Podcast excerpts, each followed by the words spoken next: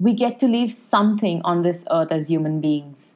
And some of the buildings we design, or for that matter, anything that we design, will outlive us, giving us the opportunity to leave something on this earth that is a result of your own hard work and creative efforts. You're passing on something to generations after you. And being an architect gives you the opportunity to be responsible for and be responsible to the environment. And this is why I'm an architect and I have no regrets about it.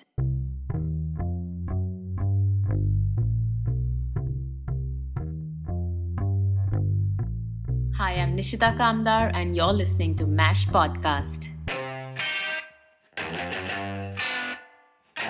I'm an architect by profession, and I run my own design practice under the name Studio Nishita Kamdar from Bombay. I am also the co founder of Pod, Pieces of Desire, a bespoke furniture company. I believe in the simplicity of design. I love to create spaces that are multifunctional, high on utility, and sensitive to the requirements of the end user. Architecture should indeed not only look beautiful, but also feel beautiful and appeal to the other senses of the human being than just the eyes. So I graduated in uh, 2012. I worked for two years um, at some incredible firms in um, both India as well as Switzerland. And um, Studio Nishita Kamdar was born in uh, November 2014. It was simply an urge uh, to be creatively free and express myself that led me to start my own practice. And through the years, we faced several rejections uh, when we pitch in for projects. Um, this used to be uh, this used to really bog me down uh, till we only studied why this was happening, and um, you know we bounced back by you know constantly working on making our pitches stronger our design strategies even better than what it was yesterday. And i think um, the ability to do that to reflect on your own work um, criticize it and um, and figure out how you can be better and just improve on it uh, just um, uh, you know kind of made us so much more stronger um, you know, in a country where uh, we have almost 8,000 architects and interior designers graduating every year, it is extremely difficult and daunting to keep floating and to constantly find work. But I truly believe that uh, everyone has space in this industry. If you're good at what you do, you will find an audience for yourself. And I'm really glad um, I finally found uh, my holding or footing in this industry. So we're a small firm of uh, three to four people at the max, uh, but I think that's really intimate and uh, it allows everybody to be engaged in all the projects that are going on in the office. It allows me to concentrate on every single project that I pick up and do justice to it. We're constantly pushing ourselves with each project to make sure we keep innovating uh, within our design ideologies and um, just keep constantly improving, you know. The coming years for us, uh, it's all about carving a niche for our forte and making sure we use uh, local techniques, manpower, materials, and make ourselves as home as homegrown as possible. We try to pick up a mixed bag of projects in office to avoid, um, you know, just a very monotonous kind of working style, uh, from architecture to residential interiors, commercial interiors, um, and now uh, even furniture design with our new company, Pod. We've dug our fingers into various small scale design projects, and we strongly um, advocate a collaborative working environment where every employee gets to work on all the projects and openly voice their opinions. And um, so we try to make sure that we don't take you know more than uh, five to six projects at a time so that you know um, we can uh, it's it's then it's fair for my clients as well.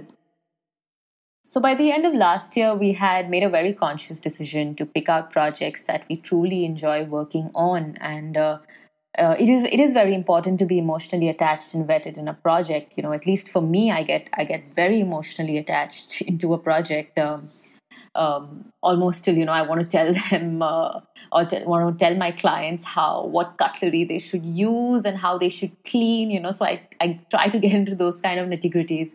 Um, you know that also ensures I do justice to the project. So as a studio, we always uh, you know wanted to tailor make spaces that people can call home, uh, not just create um, you know just dead spaces. They need every space that we design needed to have an emotion attached to it. Um, and hence, the current range of work includes uh, a lovely architectural uh, project of a bungalow that we are doing in Bangalore for an NRI client. A beautiful rustic farmhouse for a fun couple in Lonavala. I'm super excited about that one. Um, uh, I, I, think we've really pushed ourselves for that project. Uh, we're doing a very cool container home in Nasik, and and and hopefully, if that goes well, uh, it's going to be a prototype project. So if that's going to be if, if that's going to go down well, um, we'll be seeing a lot of those all around Nasik. Uh, we're doing a lovely retail store in Kolkata, and um, one of the largest projects that we've ever picked up uh, is a bungalow in Hyderabad.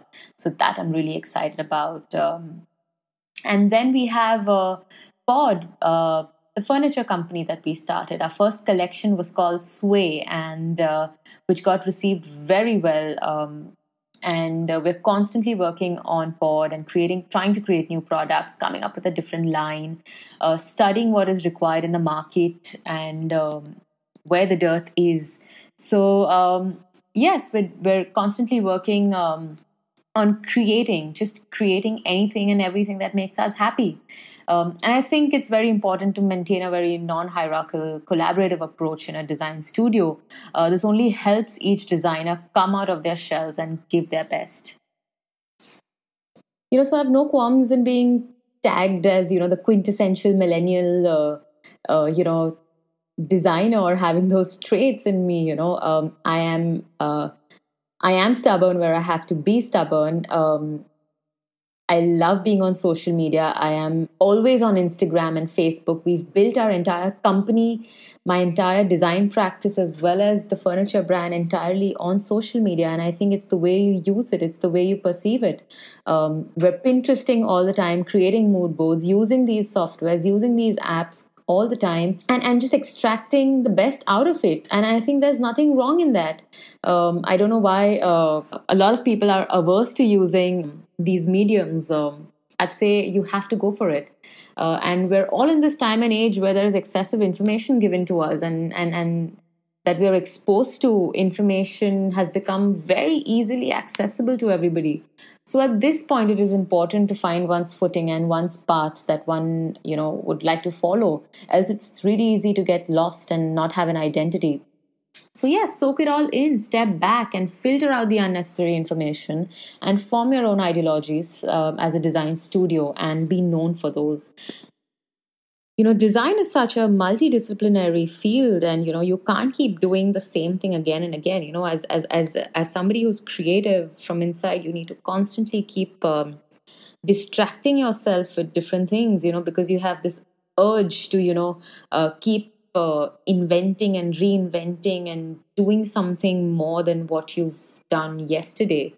So um you know spent a couple of years uh, keenly observing you know this rapidly changing nature of the design market and also where the loopholes are the demands of the industry. Um, I've, I've thankfully got an incredible set of industry friends who i rely on.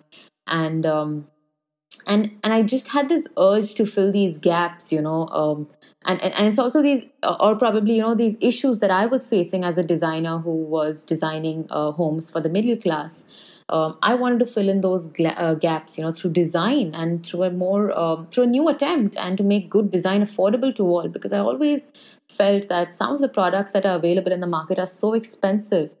And, and this gave rise to Pod, which is called Pieces of Desire. And uh, I started this company with my partner Viram, uh, who's also an architect himself we just want to create beautiful products with pod that are affordable that are environmentally conscious that are locally made um, that are well detailed. We've put in a lot of uh, effort and energy and thought into um, the tiniest details uh, in our products at Pod and also encourage local craftsmanship. So, um, the first collection of Pod is called Sway, um, and it has uh, a collection of nine pieces, all that sway from a baby crib to a rocking chair to a two seater swing and to day beds that all sway you know, uh, you know, I have a, this very interesting quote by Richard Buckminster Fuller, and uh, it said, "A designer is an emerging synthesis of artist, inventor, mechanic, objective, economist, and evolutionary strategist." And that holds so true, you know, for us who, uh, as architects who've started the Veeram and me who started this company. That uh, it's both of us had this urge to just create something, and I'm so glad Sways turned out the way it has because it's been very well appreciated. We also uh, won the Adida uh, Design Award for the best bedroom piece for the cradle, which we call Nest, and uh, I'm really excited to see where Sway goes in the next uh, few years we're young. We're just five and a half uh, years old as a design practice, and uh, and there's been so many learnings so far. So um, you know, the biggest lesson I've learned uh, is that making your client happy all the time isn't enough. You know, um, your efforts will be futile as a designer if uh, you aren't creatively content with yourself and your work that you're doing. And that's why um, you know the minute there's a problem on site um, you should have the ability to identify the risks right up front and the potential consequences of it failing. You want to look at the problem in front of you and say okay if i fail um, i'm going to try ahead or have plan b ready. That that's what makes you amazing. I think that's what um, makes you a good business person at the end of it. And and you know but we're still always we're growing every day. We're progressing. We're failing. We're getting up again and trying new things falling again. Um, we we learn from so many different people who are around us all the time be it our contractors or our carpenters or our vendors that we meet every day. Um, everyone we're just constantly learning uh, you know and I'd like to end by just saying every great design begins with an even better story. And thank you for listening to mine.